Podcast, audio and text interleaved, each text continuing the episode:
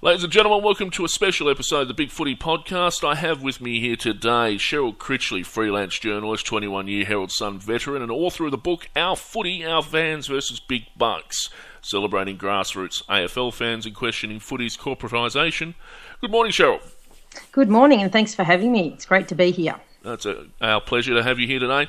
Obviously, we've got you here in part to do with an article you wrote for Big Footy on Monday. Yep. And I just want to give some people some background before we get to the article itself. Erin Riley, a sports journalist, went to the grand final as a Swans member and was evidently took some umbrage at the behaviour of some Hawthorn supporters that were near her, posted that onto Twitter, got something of a volatile response, as it were, from the Big Footy board, and that occasioned another article from her about that in particular, and then we ended up with another article defending Erin Riley from Clementine Ford in The Age, and then we ended up with your article on Monday. It's been an interesting process. Big Footy fans have obviously felt targeted by this and the generalisations that are made. And so there's a little bit of umbrage from even the moderate quarters that aren't saying a lot of things. How have you seen it all, Cheryl? Well, I sort of agree with some of the things that both of them said to a point, like racism, homophobia and sexism. They are still a problem in football, and obviously what they've described is there are still people there who will abuse racially and have a go and, you know, call players, or you're playing like a girl and all that sort of stuff, which is not good. But the bottom line is they are a minority, and I've been going to the football for probably 35 years and it has improved markedly over the years. And these days, I think it is a lot better than it was. It's certainly not perfect, and nobody's claiming it is, but I think the AFL, for all its faults, it deserves credit for working really hard on this issue over many years, and it's reaped a lot of results. It's much better now than it used to be. I think, I personally have been to Victoria Park. I've been to Football Park when fans were particularly feral and things like that back in the day. And the AFL has definitely come a long way, in my opinion, in its combating of things. There's no hesitation. Clubs ban people all the time for things. All you can do is face these instances when they come up now. But just for the generalisations that were made that assumed that, you know, it was happening all over the crowd at the MCG on Grand Final day, that just seemed to be a little bit blowing it out of proportion for mine. Yeah, well, I can tell you a story from Victoria Park when I was probably 13 or 14 years old, and they had the old red rattler trains where you could wind the window down. And as we were leaving the station, my friend had a Richmond hat on, and a Collingwood fan literally stuck their hand stuck their arms inside the train and tried to strangle her. That's how hostile it was when I was a kid. And you'd hear people, you know, saying you're black B and a lot worse to the Aboriginal players, and it was just absolutely feral. But now it's really, really rare that you would hear anything like that. Like, I've been taking my kids to the footy for 15 years, because the oldest is 15, and we have never heard somebody yell out a racial remark at a game, whereas that was quite common 20 or 30 years ago. And the AFL has done a lot in recent years. It has a respect and responsibility policy, which is, it's geared towards the players, but also society as a whole, respecting women. And I don't know if you know, they have a text number at games now that you can report antisocial behaviour, and that was used several times this year. Bulldogs fans actually dobbed in their own fans for abusing Adam Goodes, and I think a couple of them had their memberships revoked. So, and there's also the security issue that Erin raised, where she said the security guard didn't act and said he couldn't do anything, that hopefully she just struck someone who didn't want to act, because there have been lots of instances of security guards dealing with incidents. I've seen two this year where at the MCG one day, a guy, I don't know what he yelled, but obviously something offensive, security just came and escorted him out. And at the Adelaide Adelaide Oval for the Port Adelaide-Richmond final, a guy came running down to the Richmond cheer squad with his Port Adelaide scarf, held it up and started abusing everyone, and security just came and took him out. Mm. So generally speaking, security does act on complaints. In my experience, security tends to be overzealous rather than the other way around. Yeah, just ask Joffa. He's told me a few times that he's been, threatened with being kicked out for just swearing, let alone actually racially or, abusing someone in a sexual way or anything like that. He just says that if you swear, they come down and tell you off now. So if anything, a lot of people say they are a bit zealous. I mean, rare is it that a security guard won't exercise the power available to him. It's almost unheard of in my experience. Yeah, well, I'm sure, everything she says is right, but she's struck a bad combination of circumstances where she's obviously sat near people who were abusive and saying all those horrible things and a security guard who didn't act. So hopefully she can, be reassured that's not a common experience. And I go to every single Melbourne game or Richmond game in Melbourne, and I've been to 3 interstate games this year, and those sorts of things are extremely rare, and security, in my experience, has acted if it's been necessary. Hmm. So Erin writes in her article, for its part, the AFL has tried to fight... sorry, this might not... Yeah, this is Erin's article. Okay, mm-hmm. So I'll have to do some editing there. Erin writes in her article that, for its part, the AFL has tried to fight racial and homophobic abuse through the Racism It Stops With Me and Footy for Idaho campaigns. It seems the message is either not getting through or perhaps is being actively rejected. How do you see that? Are they just ignoring the lessons? I don't know. I don't think they are. Like, I'm, sure there's a minority that do, but generally speaking, when I was a kid, the cheer squads would be chanting, so-and-so's a poofter and stuff like that really loudly and openly. Cheer squads now have really strict codes of conduct where they're not even allowed to swear. They're all dry areas. You want the safest place in the ground to sit now. You go and sit near the cheer squad because they're really family-oriented areas, and nobody there would dare racially abuse someone. And you could sort of say that about most of the rest of the crowd as well. And, for example, our reserve seat area is a family area, so you go into an area like that and you're extremely unlikely to see anything. But even in the outer, it's still quite rare. So while these people... they definitely do exist. They're a tiny, tiny minority now. Mm. Even at Collingwood games, I might add. I've been to Port Adelaide games at Adelaide Oval, at Football Park, and I can honestly say that back in 1997, when I first went to you'd have people yelling all sorts of stuff, and some of it was good, and some of it was less good. Some of it's quite witty. and some of it is quite witty. Not the racist stuff, though. That's not witty. But these days, it's more... They're definitely more aimed at cheering their own players more than booing the opposition players. Now, what I want to suggest is that people get caught up in booing players, particularly Adam Goodes has been mentioned recently. Yeah. And they're like basically the act of booing Adam Goodes is apparently racist now. Oh yeah, well I really don't like him being booed because I can see where he's coming from as far as the comments he's making about Invasion Day and all that sort of stuff. I agree with that. I think it's such a fine line that there are other things that people are complaining about as well, like his so-called diving, and it all becomes, enmeshed in together so that then if someone boos him, they're accused of being racist when they might be booing him for his diving. I don't agree with booing him for either of those things, but some of that booing may not be racist. So it's like, where do you draw the line? Well, that's true. For my part, I think I think the league, not just the league, but the people in that follow the game, we're quite cognizant of the issues. We have been getting better and better ever since Nicky Winmar pulled up his jumper and pointed to his skin at Victoria Park. Mm.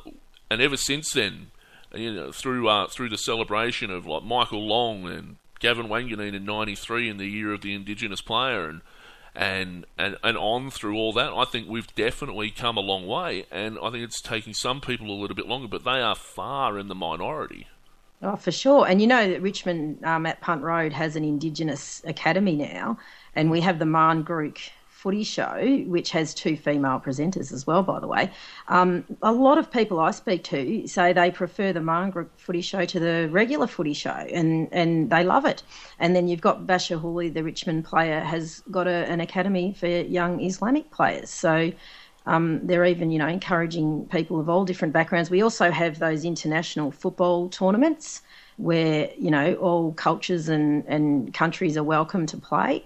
So that inclusiveness is really, really good now compared to what it was.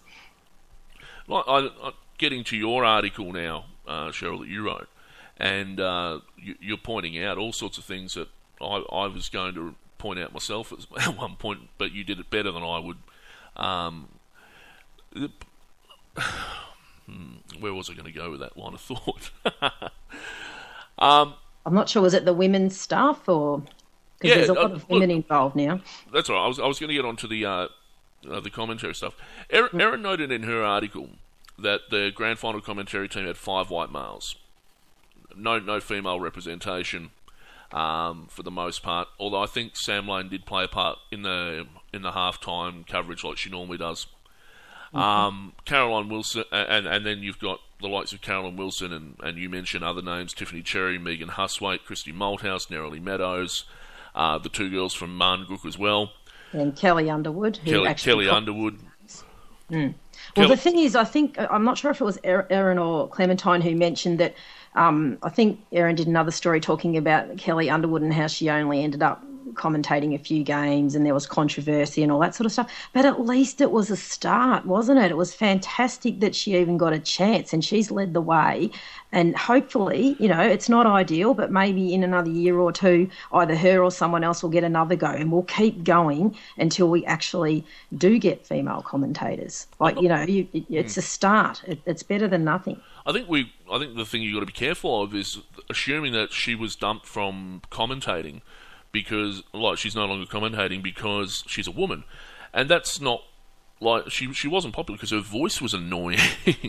Yeah, well, I don't know. People say it was annoying because it was a female voice. No, so if they said it for that reason, then that's not good. No, it's absolutely... I don't think it was because she was female at all. I think people just... It may have been a shock to the system for some, and that's why some people... Personally, the voice just grated on me at the end. It was very...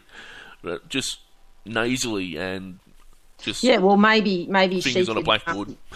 Do some voice training or something like that. I don't know. Well, to me, I think she sounded quite good, very professional and very good at what she did as far as the content of what she said.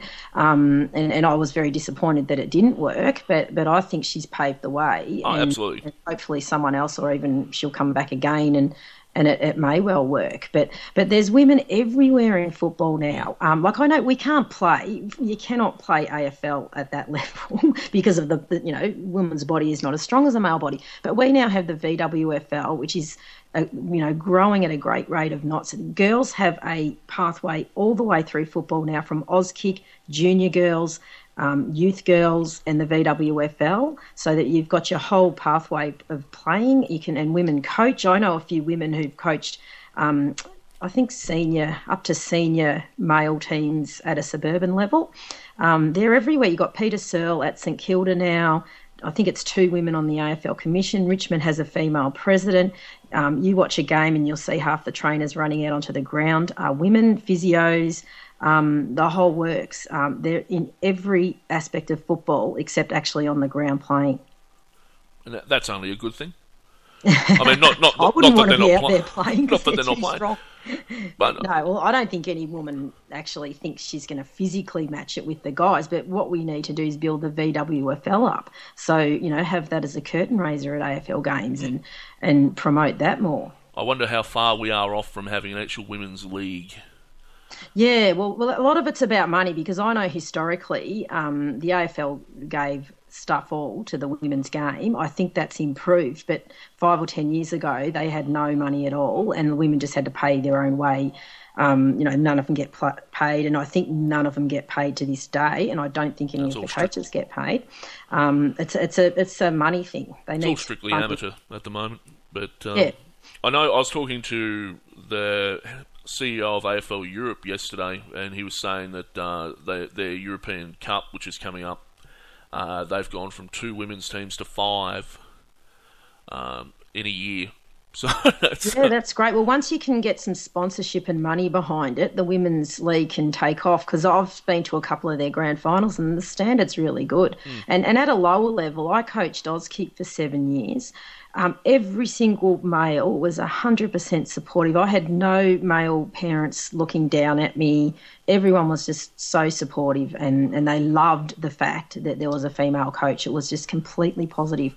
And someone else may have had a negative experience in doing that, but mine for 7 years could not fault it at all. Mm. So how would you summarise your position here? I'm saying that it's not perfect. The situation is not. I've seen idiots at the football, and they still exist. And from what Erin says, some of them are still saying pretty awful stuff. But it's the same as society as a whole. You've got a percentage of idiots in any group. And as I said in my story, you've got bigots, misogynists and religious extremists in federal parliament. You've got them everywhere, police force, everything. And no matter what the AFL does, you can't eliminate every single one of those people. And what they've done is they've done their best to minimise it, and I think they've done a great job, and there's still a way to go. But in the last 20 years, they've done a fantastic job in that area. Okay. Obviously, that concludes the part I was talking about with the articles and the whole bigots and misogynists and religious extremists. And you're right, they are in federal parliament. They are everywhere. But the burqa ban they're talking about now, it's actually the niqab, not the burqa, but that's racist. It's the climate of fear we dwell in, Cheryl. That's right. That's another issue.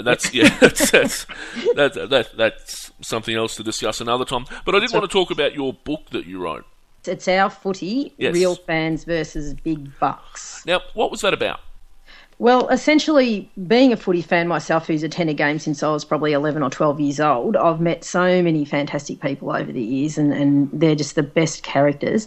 And as everybody out there probably knows, fans don't get a lot of coverage, or not serious coverage, and there's so many stories that we don't know about. So in 2010, I put together a book talking about some of the amazing characters like Cole Hutchinson from Geelong, who has not missed a game for 51 years, interstate and everything. People like him, who they're just amazing. They really make footy the colourful game that it is, and I think they need a bit more recognition than what they get. Okay.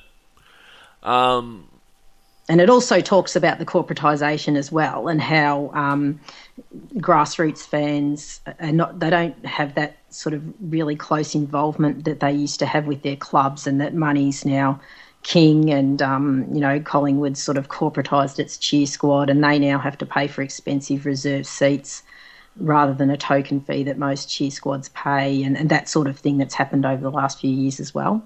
So that's come hand in hand with the professionalism, where the clubs have gone from community-based organisations to professional businesses, really.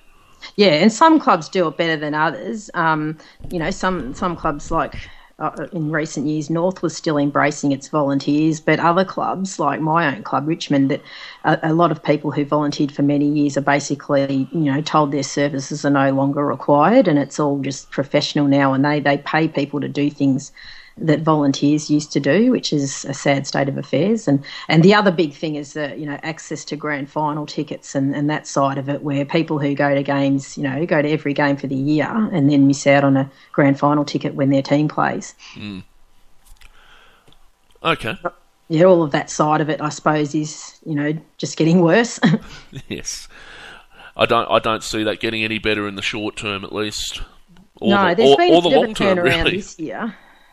There was a lot of coverage about, fan disquiet and and, you know, the variable pricing, making people pay up to $60 for a seat, whereas you could have just rocked up in previous years, that type of thing. I think the AFL acknowledged that they stuffed that up a little bit. It took them a while, though, that's for sure, because I helped to set up the AFL Fans Association that started this year. I'm not technically involved now, but a lot of what we did early in the year was to point out just how much more it was going to cost under variable pricing, and that ended up getting enormous amounts of media coverage, which was great. All right, well, tell me about this AFL Fans Association then. Oh, well, it's basically a group that wants to give fans some official representation because they haven't really had it up till now. You've had your cheer squads, which are sort of the main, you know, fan groups for each club, but they don't really have much power, and they're also got their hands tied a bit because they don't want to be controversial and speak up in some cases, or, you know, they could get into trouble with their clubs. So this group hopes to be that spokesperson for fans, and so far it's done a really good job and had quite a bit of publicity raising issues like the food costs and the variable pricing and people missing out on grand final tickets and, you know, all those issues that are affecting grassroots fans. Okay. Yeah, and they've got a Facebook page and a website, and also we had a petition against variable pricing, which I think might have helped in getting the message out there about how bad it was. Well, every little bit helped, I think, in that case, because it certainly was very unpopular. Crowds in Melbourne down massively this year. Yeah, if it wasn't for the Adelaide Oval, I think I did see the stats recently, and from what I could gather, it was something like Adelaide Oval crowd was up by like 300 and something thousand, and without that, overall crowds would have been down by about that much. Yeah, crowds in Melbourne were down a couple of 100,000 from memory. Yeah, that sounds right. A lot of the games I went to as a Richmond supporter, like, for example, a Collingwood game, I think it was something like 58,000 or something. It was way lower than what it normally would have been. And Carlton, Richmond was much lower as well. And the worst was that Sunday night game where you had Collingwood and Carlton on a Sunday night, and they had something like 41,000, which is probably 30,000 less than what they would normally get. Carlton's home crowd's down with 11%. Richmond's by 15%, Collingwood's by 13%, St Kilda's by 20%. And they say some of that's to do with form, but you can't blame it all on form because Richmond fans are pretty good at turning up when they're losing, and we did win the last 9 games. So, no, on average, I think it was about 9%. The MCG 10%, Docklands 8%, even Cadinia Park was down 5% this year. So. Well, part of the thing down there was that they've redone the stands, and I don't know if you've seen, but the prices down there are just amazingly high. They're higher than Eddie had, so I think price had something to do with it down at Geelong as well. Well, Cheryl, it's been a pleasure to have you on this morning. Was there anything else that you wanted to add that we haven't covered this morning? Oh, not really. Just I'm hoping that Richmond actually is a genuine force next year and doesn't just scrape into the finals and get smashed in the first round. You said you were a cheer squad member in the 80s, in the early 80s? Yeah, I was in the cheer squad for the 1980 grand final where we beat Collingwood by 81 points, probably the best day of my life. And in my first 14 years of life, Richmond won 5 grand finals. And since then, it's all been all downhill from there. I'm in the cheer squad with my kids now. We sit in there sometimes, but we also have our own seats. But some of the same people are there from when I was a kid, and they're great people. They're really dedicated and do some amazing work. Not at the 82 grand final? No, I was actually in the country that year. I was 16 and Mum and Dad had a pub, and we were following the local team all year, and I went to a few Richmond games, but the local team got into the grand final the week before and had a draw. So they then had to play again the following week, which was when the grand final was on. So I ended up going to that one.